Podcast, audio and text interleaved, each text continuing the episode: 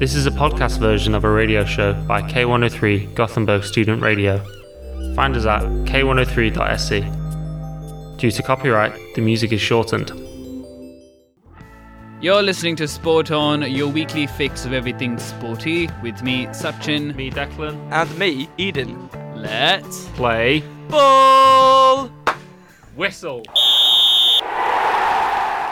Gothenburg, good afternoon. The sun is out, people are running all around town trying to catch those glimpses of light, but most importantly, Sport On, your favourite talk show about sport, is back after two months hiatus to hopefully make your day even brighter. My name is Eden McLachlan, and I'm joined tonight by the shiniest man of all Sweden, a man who also loves a good old weather report on a Friday afternoon. I'm, of course, talking about the one and only Mr. Sachin Subramanian. Sachin, good to see you. How are you? Shining, apparently. You definitely are shining, especially with that lovely yellow jumper you got right in front of me. Ah, yes, I'm doing well. Feels uh, good to be back in the studio, uh, rambling on about sport. Uh, I can see the sh- uh, the sun shine right through the windows here. Um, it is indeed a fantastic Gbg afternoon. I hope all of you are catching a good amount of sun. And uh, what about you, Eden? How have you been, man? I've been doing great, um, especially walking up today, walking around for for Slottsskogen, and you know taking a bit of you know UV lights on, on yourself to to make you feel a bit more awake, but also it's also good you know to be to be out of the dark and you know house and so on. So it, very enjoyable. Soaking up some vitamin D. Exactly. That's all what we're all about. Unfortunately for this show, uh, we will be without Declan, to whom we are wishing a very speedy recovery after his Beloved United lost in the UEFA Cup final on Wednesday. That was a game that Sachin really enjoyed, um, not really because he supports Villarreal, but mostly because he feels very annoyed when uh, United wins. Yeah, and also to be fair, I was quite. Uh, I was happy for Villarreal, to be fair. Yeah, me too. For Unai Emery more than Villarreal, to be fair. And um, yeah, crap game, but happy to see United lose always. Typical final. 11 10 on penalties, something that I'd never witnessed in my entire life, but uh, definitely something for the record. And despite that, we'll be talking about the end of the Premier League that ended up last, um, was that Sunday? Last Sunday, was it, right? So we're going to be talking about this. We are going to try to give you our thoughtful wisdom on the outcome of that very exciting season, and we will also give you a bit more content on you know who have been the players and the teams and the managers that have impressed us the most, but also what were our biggest disappointments. So I think we are going to have a lot of things to talk about. He shoots, he scores. So once again, Man City, not really once again, but you know, Man City again won. Seven time um, champion in total, five, a fifth title in the last 10 years, but also more, um, not more surprisingly, but something that says the dominance is the fact they won it three times in the last four years, which is an achievement that is rather impressive. So, Sachin, are we starting to think that there could be like a Man City dominance in, in the Premier League? I think so, man. As um, yeah, I think them winning the league this year wasn't that big of a surprise. They were one of our favorites ever since we started talking about the Premier and before the pandemic. And uh, in terms of them being the next superpower, I think um, they have established themselves now as a superpower. Um, if they win the Champions League or even if they don't, um, it doesn't really matter.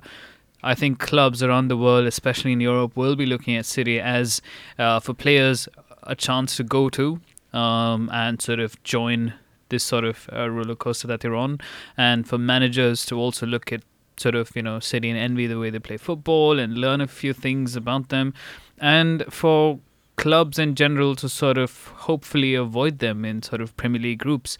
Uh, sorry, I mean the Champions League groups. Um, and I think a lot to do. It has a lot to do with first of all the um, Abu Dhabi investors who sort of bought the club really well sort of well spent money um, really well run from top to bottom um, from tr- new training grounds. I think that was the first thing that they um, you know did for the club the first thing they did was they invested a shitload of money in a massive new uh, training ground and then the Etihad got a major uplift Absolutely, and and they had the academy as well. They Yeah. invested a lot of money to you know, Yeah, have and- younger players coming through through their ranks for yeah the that's academy as well. an, a fantastic example of okay you've got the money but you can't have the money like the Kroenkes did and still look at us we're we're out of the Forbes top 10 valuable clubs list for the first time um yeah back to City yes absolute um, absolutely a club to look out for. I think they will remain in the f- sort of you know knockout stages of, of the Champions League in the top four of the Prem for the foreseeable future. Um, it might just be like a peak in their history this five to six years, and might be so for the next four years. Um, but at least for the next four to five years, I would say they will be definitely a force to be reckoned with. Yeah, absolutely. Because when you look at their squad, Oh, You don't know, even get me A squad and B squad Yeah. are same quality. I mean, there's no team in Premier League football and even in the whole world Mm, that could mm. have a second team that is that competitive. I mean, they got like three quality players at every single position. Yeah, and I think uh, that makes me wonder. Uh, players of that quality, despite City not being a traditionally big club, wonder how they're still sticking on to play. You know, once in four or five games. Such quality player, players like Jesus, for example, um, he'll be playing day in day out in most other clubs. Um, absolutely will be starting in every other club. Exactly. So that makes me wonder what is it that's going on behind the scenes in terms of monetary incentives for staying on, or if they're doing their contracts really well. I mean, when it comes to how much players earn, it comes it becomes a bit sort of um, foggy. Like they don't really reveal payslips. Um, but uh, there's definitely something going on behind the scenes that none of us are seeing in terms of really clever contract negotiations, really clever deals being done. Um, so it could be like you know score a goal and you get a bonus of so and so. I don't know, but um, Yeah, true. That's a fair point because I mean, I've never really hear any players from City No. complaining about I'm lacking game time. nobody. That something that you never see. It's either they just handle with it perfectly Yeah. behind the scenes and Yep. it never gets revealed into the press. But you see that sometimes in other clubs like I want to move out to, to Yeah. go and play more, but there it doesn't happen.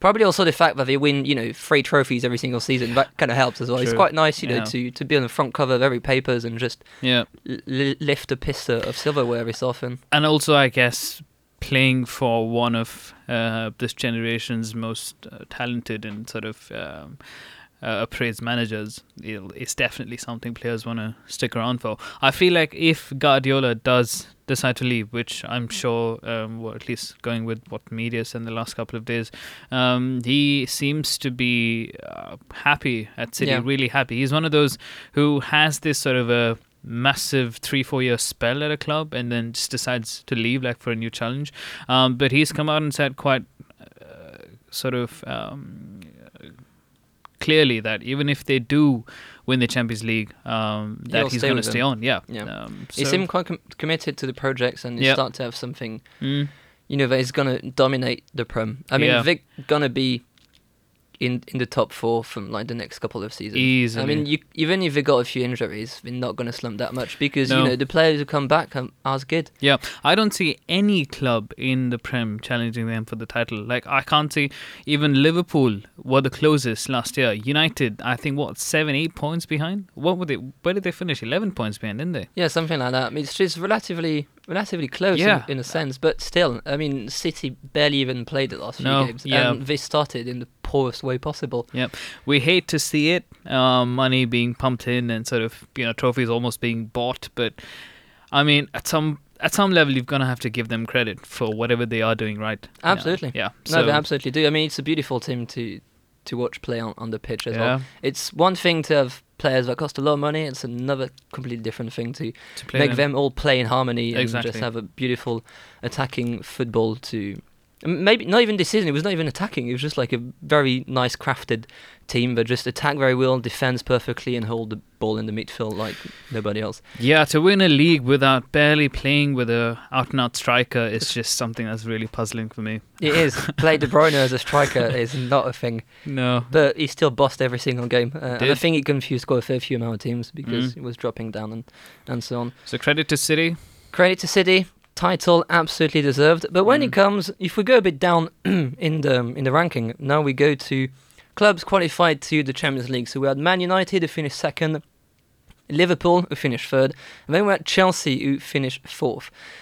And the question I have is just like, do you, f- in your opinion, like, is that a, a surprise to you? Because I mean, when I predicted what will be the the final table of the Premier League at the end uh, of this season, like a couple months prior, that was not the team I had in mind. I thought United would have finished, you know, Sixth around or seventh. even ninth, I think I said, or something like that, uh, which I look stupid when I look back on it. I was like, ah, not really. Yeah, and I think I said Arsenal would definitely finish in the top four. You probably, well, you, Yeah. you're a bit biased with that. I said Liverpool would win. But is that sort of a surprise? I mean, to me, it is in a way that I would not, not have expected United to uh, to be second. They, to be fair, played very good football most of the games. They had like some decisions that went into their way. Mm. A lot of people will say that, but on the other hand, you have to give them credit because they did play some very good football with just like the player they have, and um, so I think them finishing second on the overall of the season is not that much of a surprise uh, because you know other club like Liverpool played poorly for like Mm. a third of the whole season, and actually I'm surprised that Liverpool managed to finish third after what you you know they were eighth you know ten games before the end. Or I think even Klopp was surprised that they ended up in It, Champions was, League. but I mean, you see the smiley out on his face at the end of it. yeah. And uh, but what about you? Do you think are, are you surprised about those results when you look at the season as an overall? Not too much. Uh, I, I I kind of knew Chelsea and Liverpool would make it. Um, the only surprise for me there was United. Um, well, the biggest surprise uh, for me in that um, list was United, and um, I'm also really genuinely surprised that um, Arsenal didn't even make it to the Europa League. Um, Yeah. With the transfer window they had, it, I, I was so optimistic. So I, I actually thought I, w- I was gonna. I did go as far as to say we're going to be in the Champions League, but I thought bare minimum we'll get the Europa at least. But um, well done to Chelsea. I think they got Tuchel in at the right point. We were talking about it some time back as well that we'd be surprised to see Lampard leave in such a weird season um, for a manager to lose his job. I was hundred percent But- sure that There we go. Um, it's it's really not backfired as much as you know uh, we would have thought. And credit to Tuchel, he's come and he's hit the road running, man. Like he's, it's almost like he's been a seasoned prem uh, manager. It's it's uh, well, not many managers sort of have such an instant impact coming from a different um, country. Like for example, Guardiola did because he's Guardiola, but nobody actually expected Tuchel to do so well very quickly, Um, so quickly, so well. quickly even yeah um and liverpool massive surprise uh, that they actually didn't give city a run for their title but considering the amount of injuries you guys have had i'm not surprised at all i'm i'm actually amazed liverpool finished in the top four despite having half the Yeah. squad um, out for the entire season um credit to liverpool chelsea and um, leicester man Yeah, that was the part I wanted to come about as well. Leicester, I feel no, I'm not gonna say sorry for them because No. they played fantastic all season. yeah They spent every single week in the top four, mm. But still, you know, they finished fifth, and you know, you thought that they could have, you could have gone into it. I they would have deserved it. Yeah, I, I, I, I mean, I could be horribly wrong, but I feel like winning the FA Cup backfired because they didn't really turn up really for the rest of the games after. It was almost as if the season was a success. They had outdone the expectations. The owner was happy. It was one big happy family. I f- uh, maybe some sort of complacency crept in. Players thought, yeah, I mean, despite where we finish, it's going to be a successful season because hey, we've had a trophy in a cabinet this year. Um, I think that if it wasn't for the FA Cup win, they would have really given it all in the last few games, uh, and You that whole so? sort of yeah, I, I I actually do think so. Um, and I mean yes, they're totally deserved winners of the FA Cup, um, but I feel like Brendan Rodgers should should have been a bit more sort of, right, boys. This is not the end of the season. Um, we still have games to play because I think having sat in the top four comfortably for that long, and having won the FA Cup, which again nobody would have expected them to have done, um, kind of led to a bit of complacency and uh, yeah. Um, yeah, but uh, if you look back, if Leicester fans, if you ask any Leicester fan walking the street, he or she is definitely going to say, "Oh, we had a fantastic season. We're going to complain." happy. Yeah. Um, but nobody looks at, oh, you know, you miss out on the Champions League spot, having sat there for the longest Yeah. period in the year. That's the you know that's the disappointing part. Yeah. You know, it's not finishing fifth in that regard because I mean they finished fifth with the budget they have and the Mm, players they mm. have, Yep. it's a massive achievement. I mean, Yeah. they, they're the team that have the most overachieved all season, probably Mm. along with like Leeds from Bielsa. Mm. But that's a different story. And I mean, when you look at the team and the players they have, they gave like a great run. Um, you know, all the other big six who've got means and you know budget and finances that's way over what Leicester can do. Mm. And when you look at the players that Leicester filled, I'm not sure all of them will walk into the Man City squad, the Chelsea squad, the Liverpool squad, even other teams that finished underneath like Tottenham, Arsenal, even you know West Ham and, and all those clubs, Everton. So they had a fantastic season. The only thing that just is a bit salty from their side is the fact you know you you lose it on the last day. Mm. Um, yeah. You were so close and you weren't in it all season long, yeah. and that's why it makes it disappointing for like most of the fans. But if you put like a bit of you know if you look a bit back on it. You ask, as you said, you ask any single Leicester fan, Yeah. they will say like, "Yeah, we had a great season. We Yeah. finished fifth, won the No. FA Cup. We, you know, we can hardly expect more. I mean, we can't, you know, expect to win the FA Cup and win the, the Prem and link the Mm. League Cup. They don't have the squad for it, and they had a fair few amount of injuries as well all season. With Yeah, and they just needed a point from the last game against Spurs, and and the Spurs team who've been struggling in the last few weeks, I, f- I felt like it was a, yeah, it was theirs to lose, and they lost it. They sort of absolutely bundled it final day. Um, ah, yeah. I mean, yeah, I know you were mad about that. yeah, I, no, I mean, yes, of course, because Spurs finish above us, thanks to that. But also as a neutral uh, fan in Yeah. that game, I felt like Leicester didn't really feel like they wanted the fo- top four. Like they were at home, they had the fans back, they had the perfect sort of setup to secure a spot. But yeah, just I, I think non-Leicester fans will be more disappointed than Leicester fans that they went out. You think so? Yeah. Maybe. Well, we'll see. Anyway, they'll be in a you know Europa League um, next season. They have a Mhm. decent chance of performing well. The other team that will accompany them in the Europa League is one that probably no one would have put a penny on at the start of the season. It's West Ham, and is West Ham the surprise of the season? Would anyone would have expected to have West Ham finish in sixth first of all? No. but also being in a contest for until what the 33rd 34th game for a spot in the Champions League Yes, I think West Ham and Leeds have been the two biggest surprises for me. Um, I remember writing both of those clubs off um, from the very beginning. Um, we I remember when Declan was here for one of the shows, we were like, "Yeah, I think uh, Everton's going to be the club to look out for." Yeah I think we all be- said that yeah. we all got wrong all got wrong and and yeah this whole season like when you look at the results in the in the first uh, few months after football resumed uh just you couldn't expect anything um it was just like one of those yeah this season's so whacked we can't really put anything into perspective um but looking back at it now i think um the top 4 isn't all that surprising no no but really. the but the next 4 is just like yeah, Yeah. what's what's west ham doing there It's some yeah, it's something that was difficult to, to predict, I guess. But you know, West Ham have been playing very well all season. I mean, they recruited Mm, very smart. mm. They added like Thomas Souček, who proved like to be a fantastic player. They recruited Jesse Lingard Mm. during That was a um, great signing. the the Jan- January window. Mm. Who all of a sudden decided to be an absolute baller again. I mean, I think he's not even played that well in Probably ever. No. and I mean, the man was outrageous. That definitely helped. Fabianski has been playing very good. I mean, they had like you know defense at the back, Craig Dawson and Mm. and so on. They've been you know um, some kind of fortress. Yeah. And credit to David Moyes because you know a lot of people you know said like, oh yeah, he went to United, didn't do well at all. Mm. Um, you know, he's been recently.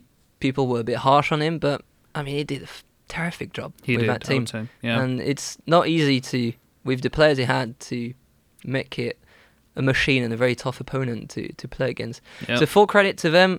Let's hope for them that they managed to keep the squad they have. They managed to keep Moyes, and they also managed to have like an extra addition or two, maybe like an extra striker could be like something uh, something interesting for Mm. for them. And yeah, then after that West Ham, you have Tottenham, which will be in the European uh, Conference Cup, which I'm still not too sure what it is. What the way I see it is just like a bot. It's not a bottom three, but it's like a third tier Champions League. So it's Yeah. just like a Europa League for clubs that are not good enough to yeah. go into the Europa League. So it's going to add extra games for you know TV broadcasters and so yeah. on. Uh, I'm intrigued if the players who finish around seventh, eighth in big championships that thrived about going to to play that competition. I mean, on the other hand, if you you you're playing a club that is not good enough to make it you to Champions League or even Europe Europa. Yeah. league spots. All everyone wants to play, you know, European football. Football, so you don't really doesn't really matter um, against against who you play. So it's just about the the thing. But yeah, I'm not too sure what to to expect from that from that competition. Me neither, because we were very close to getting into that European Conference League. It's the first time they're doing it. It seems to be some sort of a, an experiment of sorts to see Yeah. if you know they can uh, broaden the reach of football in Europe. Um, I don't think it needed any more broadening, to be honest. But um, there's also talk about a new Champions League format with almost like 60 game, 60 clubs now. Um, yeah, way more clubs and big. yeah, I, I I don't know what the what the long term plan is uh, for your UEFA, but um, I don't quite understand the Conference League either. All I know is a winner of the Conference League gets into the Europa League. Um, and it's it's a pretty complicated system, and some of those clubs there who are going to feature, we would have not heard of. We'll probably be even struggling to pronounce these clubs. Probably, uh, definitely clubs that you've you Yeah. know, never heard of. I mean, it's it's good. It just expands for, for other countries, which is a great thing on on one hand. But you know, um, we'll see if Tottenham will be delighted to play that competition. Maybe. I mean, it will be a go at them to, to win something at least. Uh, talking about Tottenham, uh, they're going to be losing Harry Kane probably, most likely. It seems that he's, he's bid farewell to to the fans uh, Mm. on his last uh, home game, and you know, all signs are pretty much clear that he wants to go to a club where he's got a decent chance of winning trophies. Yeah, I don't necessarily appreciate um, players, um, especially when they're so big in the squad. Uh, when you're a star player in a club, and if you want to leave, um, I never like seeing them um, make a fuss about it, like announce um, departures and make these public statements saying, "Oh, I need a new challenge" and stuff. I mean, I- the end of the day it comes down to not respecting your contract. You're contracted and you're paid by a club for your services. If you're interested in other clubs, if they, it needs to stay between agents and clubs. It doesn't need to come out in public like that because a you you've just cost your club another 20 million at least because the club knows whoever's making an offer they know he wants to leave it's not one of those oh, okay we're gonna have to pay extra for him to leave because he's not willing to leave so the minute you come out and make a public statement like that, you're costing your club at least 20 mil in transfer fees. Um, it's a massive sort of hit for the club, and I've never liked that. And this was something I think from uh, Wenger, um, who actually made it a big deal because when we lost all our key players, they all came out and said months in advance that they wanted to leave, and we lost so much money because of those statements. And and, and I'm amazed that clubs actually let players come out and say such things. Um, but yeah, I, I won't be surprised to see him in another club in the Prem. I think he's made it quite clear that he wants to stay in the Prem and he doesn't want to move out of England, um, which I feel is a shame because I feel like he could. He, he I think he's got the tenacity and quality in him to be a good player in another league. I could see him actually play in La Liga. I could see him play in the Bundesliga um, and still do well. Uh, but I don't. I don't no understand. Yeah, I don't understand why he wants to stay in England. Like, He's Um, English. yeah, but that's the thing about English players, though. Why are they not willing to travel and move and sort of take up new challenges in other countries? I feel like it's going to be good for English football. Uh, Oh, it's moving be great forward. for Like English they- yeah, football. yeah. Absolutely. Um, like when you have an English squad that you're assembling, you first of all won't have that inter-club rivalry that we know English squads have had before, and second of all, you bring in experiences from those respective countries, and that will play as an advantage to you while you're facing them in cl- in you know international competitions. Um, it, it it puzzles me uh, to this day, but yeah. Wherever he ends up, um, we know for sure he's not going to end up in Arsenal or Chelsea. I feel like I mean, what are the potential contenders? I think it's City, and Liverpool. Chelsea. Liverpool, but I- I, mean Liverpool doesn't have that kind of money to Yeah, spend onto true. um, onto Harry Kane because we're talking about what 100, 150 million Yeah. for, for Harry Kane. I don't think City need Harry Kane. To yeah, but they're probably just going to have it. Just why Play not? the FA Cup. exactly, why not? And also, it's going to be like a very interesting um, marketing Mm. tool for you know, like to promote the club to younger generation Yep. because young kids look at Harry Kane and like, oh, I want to be like They Harry do, Kane. He yeah. supports City. He plays for City. Yep. I want to support City. You that know will what? make sense in that sense. Uh, Aguero is leaving. Yeah, We're probably gonna get Harry Kane. Mhm. Harry Kane will fit perfectly into Guardiola's he style. would. He would. So I mean, Kane, I think, will fit into any style because he's a proper out and out striker. He doesn't care about what go- what's going on behind him. Just Yeah. passing the ball in the box, you're Yeah, you getting can, goals. You, yeah. you can play different roles as a striker. Yeah, and I won't be actually surprised if United come up with a surprise sort of offer later on. I think they're going to wait out until all other offers have been made, and then just, you know, have Put this masterclass and say, you know what, would like to sign you, And and you can't say no to United. To be honest, United is one of those clubs. It's not very easy to sort of turn down, even after Fergie or whatever. They still are a massive club, um, and I think he will also avoid the backlash he would potentially get from Spurs fans um, by joining Chelsea or Spurs. Um, no, sorry, Chelsea or Arsenal. Um, so I think uh, United, for me, uh, I feel like I won't be surprised if they make an offer and sign him You think he's yeah, it's probably going to because I think United could really, really do with a Harry Oh, Kane. they need Har- they need him. Exactly. On the other hand, he, f- he pretty much said that he wants a new cha- challenge. In other words, that he wants to win trophies. Is United the right place? Man, I mean, the easiest about- is to go to City, and then you Yeah. probably win at least a cup next Yeah, season. yeah. At least. Yeah, but I think a factor of City not needing Kane and United really needing Kane um, would tip the favor in uh, United's favor. it will Um, be interesting to see. It will it be will be. interesting to see how it unravels. We'll keep you posted throughout the summer. Man, it's been so long since I fucking watched football that I've forgotten how to fucking even complain. If we go at the bottom of the table, the relegation was Sheffield, West Brom, and Fulham, which um, actually was something when I looked back on it. I made a prediction a couple of months before, and I predicted was exact three clubs, not Did the you? correct order. but I looked back on it, and was like, wow. When it comes to top clubs, it was terrible. I think I got Mm. none of them right. bottom, pinpoint, and. To be fair, although I put Sheffield because, you know, don't think I was keeping track of what I was doing at all. I was, oh yeah, Mm. I forgot Sheffield, I need to put them there. I'm still a bit surprised that it went down due to the fact that they finished ninth last season Mm. and they had a very, you know, they had a proper identity of football. They had a great manager. They had the players to play that style. They pretty much kept the exact same qua- squad. And I'm not sure if it's due to the fact that, you know, they went too complacent and just start, you know, not really evolving and having the same style of play. If it's due to injuries or just bad luck in general. Mm. But I'm genuinely surprised that they did get down. They did go down that easily as well. I mean, it was done, you know, so so early in the season. Yeah, I actually haven't um, watched so much of the Prem um, this year because, first of all, of the ridiculous timings with some of the games and how quick and thick they were coming in.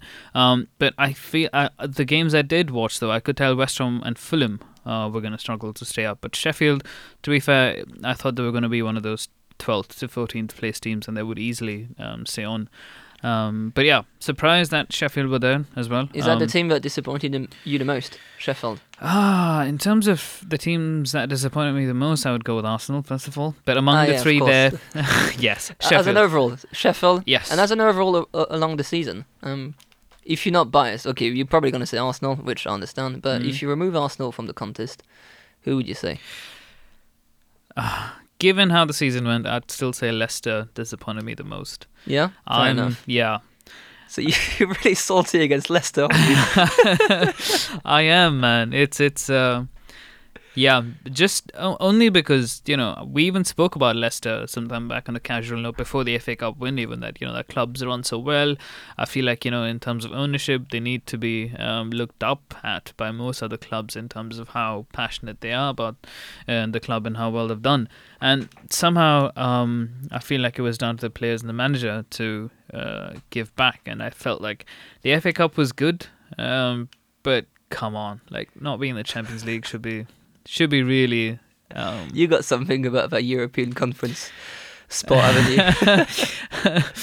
No, Um, something that disappointed me that season, if we speak on a on a serious note, it's probably going to be VAR, which I think, you know, makes the game weird at times and at others completely nonsensical because you look at things and you'd be like, okay, is why is this a penalty and why this is not? Why is this Mm. a red card? Mm, And why is that considered as like a dangerous tackle when you just got players who just ramble from nowhere onto the foot of a player who just shoot a ball? And it's like, how, how is that, you know? And I think VAR is a great thing because, you know, it gives you the opportunity to look back on decisions that sometimes ref do not see or make mistakes because, I mean, ref are humans. They make mistakes. Everyone makes mistakes. So it's just you know it gives um, the ref a bit of a help, which is a great thing um, Mhm. because you know sometimes ref get backlashed because you know you they miss an offside, which happens at times, Mm. and without this instrument, I mean, you can't, you know, go back and on, on the decision and so on, and they get, you know, unnecessary backlash from fan and abuse on social media.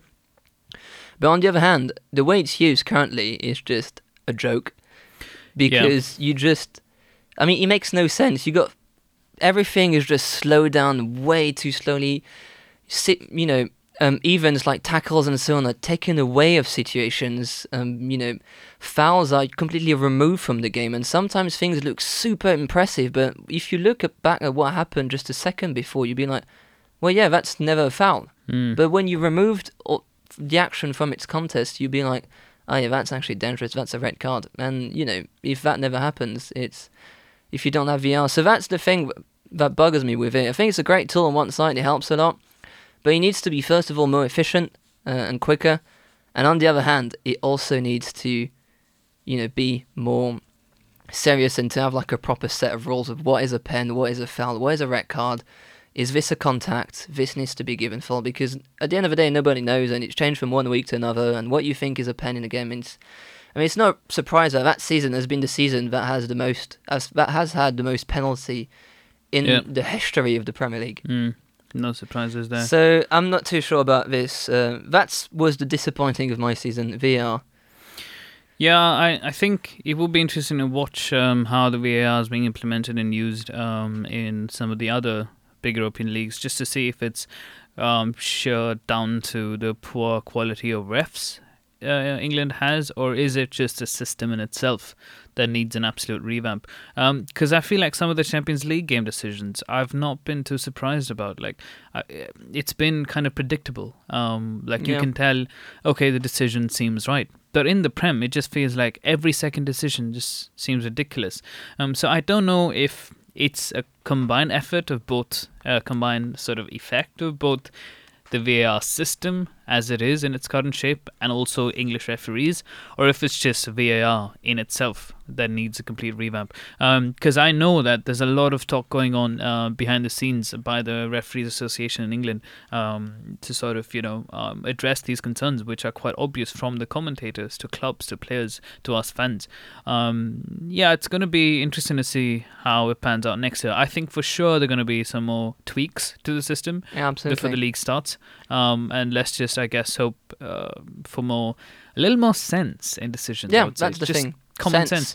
Common And sense and some things. I think what like- stood out was, for me, uh, in the whole VAR drama was the whole not taking in context of what was going on, Yeah. slowing it absolutely down because we don't know if the uh, VAR official's been watching the game. Um, we- uh, but I, I don't Well, know you how it works. So. I mean, you'd hope so. We, we'd hope so. Because if that, if the ref has been watching the game and if he's seen what has just happened in normal speed, Yeah. he needs to address the fact that anything slowed down to twice or thrice will look more, Impressive. yeah, and will also be a decision made out of context, so to say. Yeah. Um, to me, I feel like if the ref's been watching the game, has seen it in real time, then give the decision on real time. Football's not played in slow motion; it's played No, in real time. not. Um, yeah, so that's I think something that was a glaring error. And in terms of penalties, man, don't even get me started.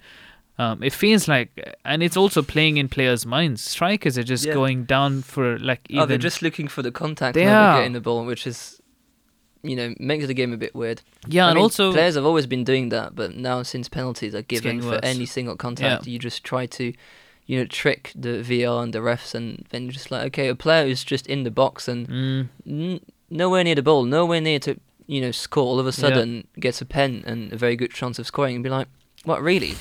yeah, and f- one other sort of uh, disappointment from VAR, or one of the aftermath of VAR, is that players are not celebrating, fans are not celebrating so much anymore uh, after a goal has been scored. There's always this uncertainty. so anxious of having VR. Hang on, let's not make a fool of ourselves. You know, Exactly. imagine a player sort of thinks he scored one of the goals of the season and it's a winner in the last minute, takes a shot off, gets booked for it, and then Gets realizes that, oh, I just got sent off and the goal got disallowed. Wow. Well, anyway, as you may have realised, we are not too fan of VR. It needs quite a fair few amount of improvements.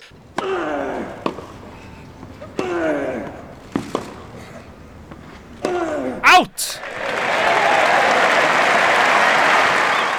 Sachin, I've got a very serious and straightforward question for you. Who has been the player of the season? Ah, It's not an easy one. I can. no. I've got three names, I think, in my mind. Maybe Really? four on a good day, if if I'm generally nice.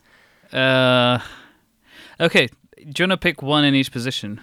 We could pick one in each position. It's going to be quite long though. But uh, Um, if- goalkeeper, I'm going to go for Kasper Schmeichel. Ah, I'm gonna go for Bernd Leno. Without him, we would have been Berlino, relegated. absolutely not biased at all. No. Uh, if we go most impressive defender, Uh, Ruben Dias. yeah. He tightened up City's defense. They're an absolute machine. We don't concede a goal, and we don't we don't need a striker because we don't concede and score two goals, and then it's dropped on. Ruben Dias for me too. Yeah. Best midfielder. Dude, I know you're gonna say, it, but I'm gonna say Gundogan. Interesting. Mm. Um, I'm not too sure. It's either Gundogan. I do have to acknowledge the fact that Bruno Fernandes did a very good season. I knew Uh, it. But on the other hand, I'm biased about the fact that um, I support Liverpool. It just buggers me to admit that. Um, it's been, but I think maybe I'll go for Bruno. Okay. Cool. If De Bruyne had been playing a bit more, I think I would have gone for him. But he just he, he played 20 odd games, and Mm. um, Bruno has been performing pretty decently all season. Striker, Ah, I hate to say it, fucking Kane again. yeah, Harry Kane. I mean, there's no There's- doubt about no, that. yeah. Golden boots, most assists, Yeah. and without him, Son would have not scored as many No. goals. But if we pick between all of that, all the players we mentioned, I don't know, it's a tough one. You can't really go for a keeper. I'll probably go for Ruben Dias due to the fact that Yeah. if, with if I had to, I would also go with, with him. him, City managed to win the title, and he Mm. also he's the one that had the most impact than the others. I mean, Bruno had a great impact, and Kane as well on the respective teams, but you know, Dias made it like an Mm. absolute machine. Mm, mm. And I think it's from that point onwards when he started to to settle down in the team that they just start to roll on everybody else. Yep. So here we go. We just agreed, like the FWA who elected Ruben Dias as well. I guess we could also be part of our organization in, in the near future. We do seem to have the exact same um, wisdom. Yeah. Uh, maybe, yeah. I mean, that needs to to be discussed. But anyway, if we go like to so player of the season, we do agree on Ruben Dias. If we go to the players who has improved or impressed you the most, Bukayo Saka. Bukayo Saka. With no sort of. Um, Where does he play again? Arsenal, maybe. With no bias whatsoever. Um, Bukayo Saka. Bukayo I do agree. That's um, that's a sensible um, sensible pick. Mm. I do think Mason Mount has been a player that I think has improved a lot. But the one I'd say that has impressed me the most is probably Patrick Bamford from from Leeds, who ended up being among Mm. the, the top strikers of the um, the Premier League, playing for um, a team that on paper and you know as an overall I've got players that are not among the best in their position. They got a fantastic style of play that just you know embellishes everything they do. And it was his, his first season as a regular starter in the Premier. I mean, his full his first full season in the Premier League, and he banked 16 or 17 goals, which I think is a fantastic achievement. It is. Also for a player that you know has been regarded as not being good enough to play like for Chelsea, to play for Burnley, and and so on. And fair play to him. So I think Patrick Bamford is the one that impressed me the most. Uh, Good choice. but when it comes to disappointment, do we have a name? You know my name. I think I do. I don't think the listeners do know. Thomas Partey. Why Thomas Partey? Tell me. Where does he play again? I mean, this is something I shouldn't be giving credit to a player because I'm picking someone from Arsenal. Um, but yeah, in terms of just uh, what was expected of him and how uh, seasoned he was uh, before he came into the squad, he was supposed to be um, our sort of saving grace from last season. But none of that has happened. Um, yes, he was injured for I think a couple of weeks and he was out for a month. But even before and after, I'm, I'm yeah, overall really disappointed um, with that signing. Do you think he's going to pick up though? Because recent games, it seems they start to get its mark a bit more. Yeah, um, but I'm not gonna start the season off as hopeful as I did this season. So I'd rather expect nothing. Maybe if you do the opposite way around, it's going to be a Yeah. different outcome. Mm. The opposite outcome. Well, let's hope so. I don't know. What will be my my disappointment this season. I was thinking about James Rodriguez, who started very well, and I was hoping that would help Everton to Mm. To be among the you know the top four and ar- around tho- those places. Um, yeah, I mean, maybe Sterling, despite the fact he plays for City, yeah, the season that was not you know in his standard, and I'm not Mm. too sure why because I mean he was injured a bit, but not that much. And I mean, yeah, we'll be among those players. I mean, I can also think about Mane, um, who was not as good as as he, he was before. I would Um, pick all three. Um, I, w- I would say. What Liverpool from the free? I mean, when you come to think of it, um, yeah, uh, it's amazing that all three decided to have a bad season at the same time. Yeah, I mean, yes, Salah still scored 22 goals, but the others, yeah, was. I mean, he scored 22 goals and he scored a lot of penalties, which he did not used to to shoot before. So I think Mhm. he scored seven or eight penalties, which all of a sudden the the numbers look highly inflated. Mm. But um, as an overall, yeah, I mean, Liverpool front three as an overall did not have the season and the heights that fans and you know pundits and so on um, were expecting them to be, and that was also one of the reasons that the the team had a big slump because at some point everyone was like, oh, Liverpool's not doing great. They don't have any defenders, but I mean, the team doesn't score. Um, Yep. So they concede one goal and don't score, which usually they would put like two, three, or four. Uh, but yeah, towards the end, it was way much better. So there's reason to be upful. And I mean, those three guys have been performing at such a high level over the last three, four seasons that at some point, you know, it's kind of normal to just be in a bit of a slump for a couple of months. And uh, it was a bit more, but still. Let's be hopeful for the future. But when we go to managers, then, who is the manager of the season? I've got hands out Easy. there on the table. Marcelo Bielsa. Easy, Sam Allardyce. What? No, that's, no, no, no.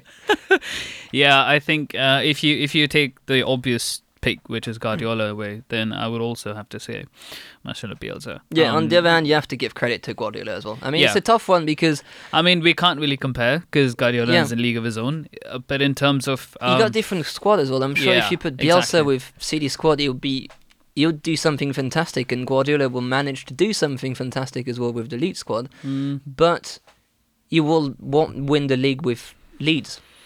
You'll be finishing around tenth position. You will do, Mm. you know, you'll punch above average, of course. yeah, So that's you know you should you should literally in those you know content contention you should have like you know best managers for like top clubs and the one who's supposed to mm, be a bit underneath because it's a Mm. tricky thing to to judge. I mean, how do you base that on? Anyway, that's another debate and another tangent that we could wander on um on another day. Talking about Arsenal, your Bill-off club, do you think Mikel Arteta is the right fix for Arsenal? Do I you don't want to keep him? It's uh, the manager's problem as much as it is the players and the mentality problem. Um, in terms of what I've seen of Arteta, I think if they do have a summer overhaul, which has been um, made the plan for the transfer window, then I think he is someone who could take us at least to Champions League. Um, but to make us title contenders, I think he's got a bit longer way to go in terms of just managerial experience, in terms of player handling. Um, I feel like tactically he's okay, um, Yeah. but I feel like he's a bit sort of he dares to do a bit different. He sort of has these moments where you're wondering what was he thinking, um, and I think that'll come over time. I think it'll mature into a more sort of you know. Um, won't be that much risks taken at critical points that he did this year. Um, but yeah, I feel like if we have a decent transfer window, um, sort of kick out some of the players who, uh, you know, have been first of all disinterested, who are also Yeah. looking um, at other offers elsewhere. Um, and if we have a good transfer season, I think um, Arteta could um, max take us to the Champions League. That would be an achievement in itself. Absolutely, because he's he's brought you know an identity Uh, He to has. Arsenal. You see He that has. there's a clear pattern. Mm. He's got an idea in mind. He knows where he wants, to, you know, where he wants to go tactically, and you know the way he wants to play. You know, all of a sudden you start to play at the back. You know, which Yeah. when you look at the the players you have at the back, it's not the f- you know the defenders that you'll think of if you want to start building from from the back at all. So he's got this identity and so on. And I think, from my point of view, that what he probably lacks right now is the quality of the player to just try to go and punch a bit um, a bit above.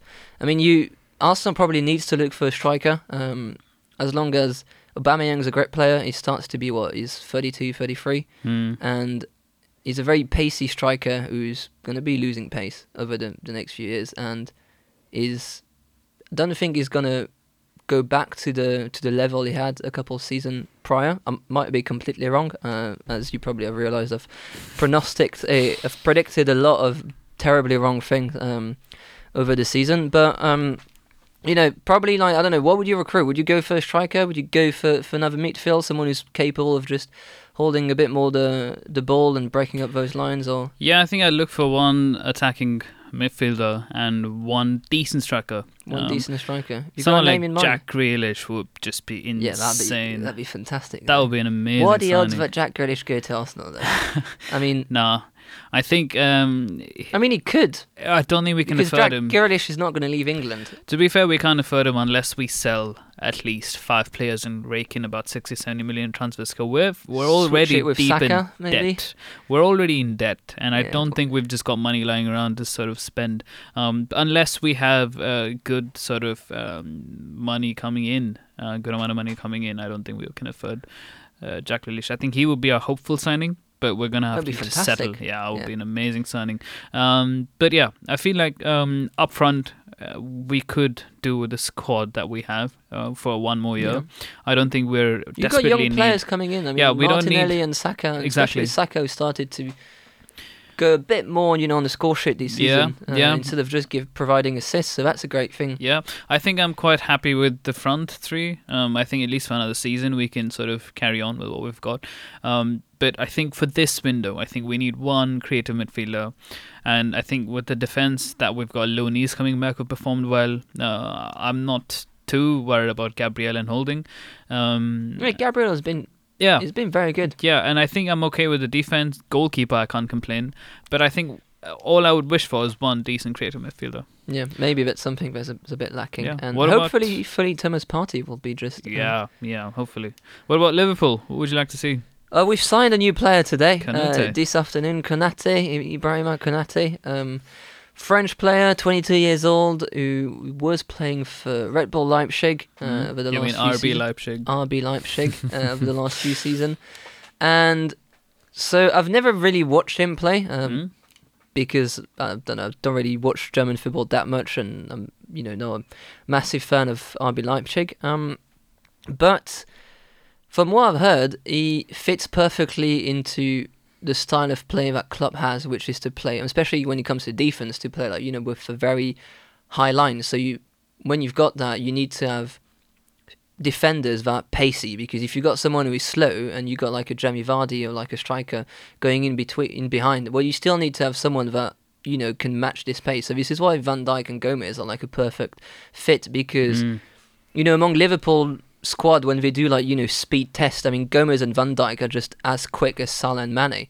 So there's Yeah. not a problem on that. But when you start to have like the players we had like Rhys Williams and Nat Phillips, well all of a sudden they're a bit they're a bit slower, and uh, so it becomes a bit more of a problem. Mm. And but so so from that regard, he's a very pacey guy. He's very he's quite tall with a very good uh, rate of um, aer- aerial uh, winning uh, duel. So that's al- always good to have.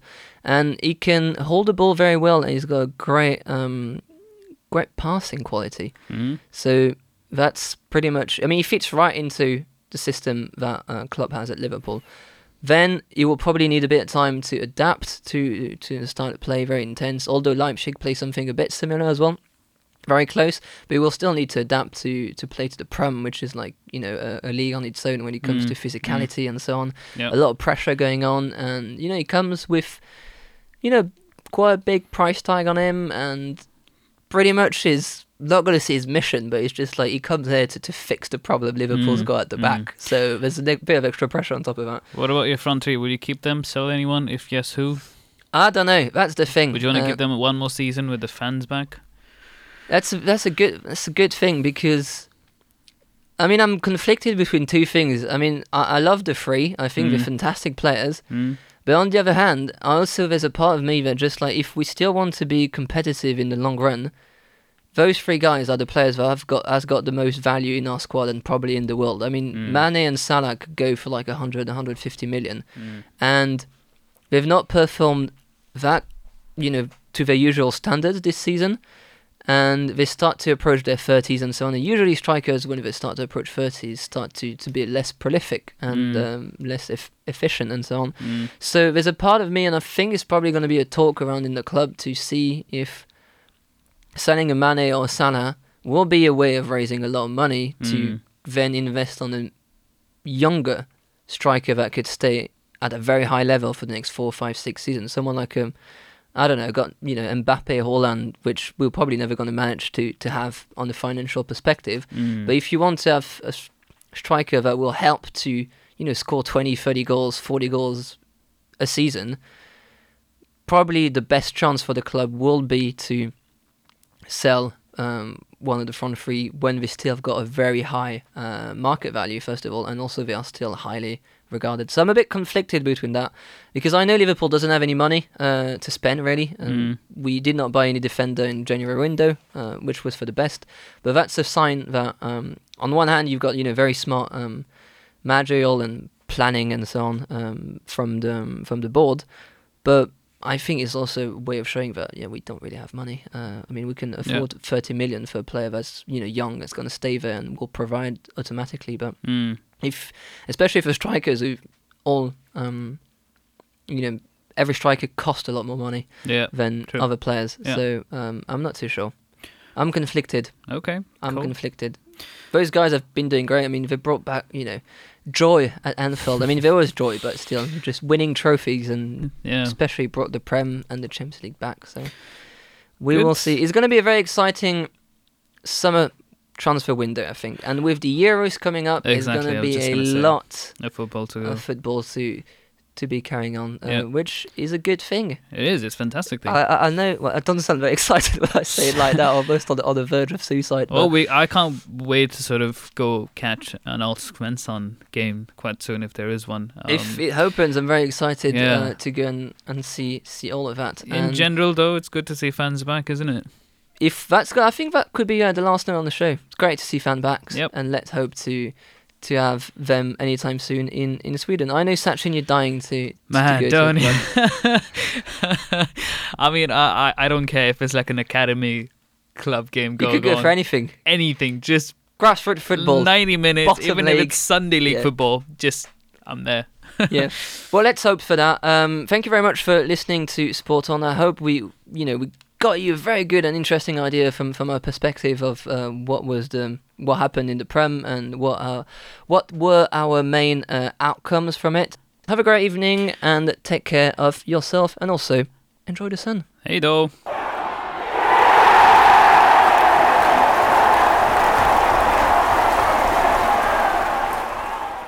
You've just heard a podcast version of a radio show by K103 Gothenburg Student Radio.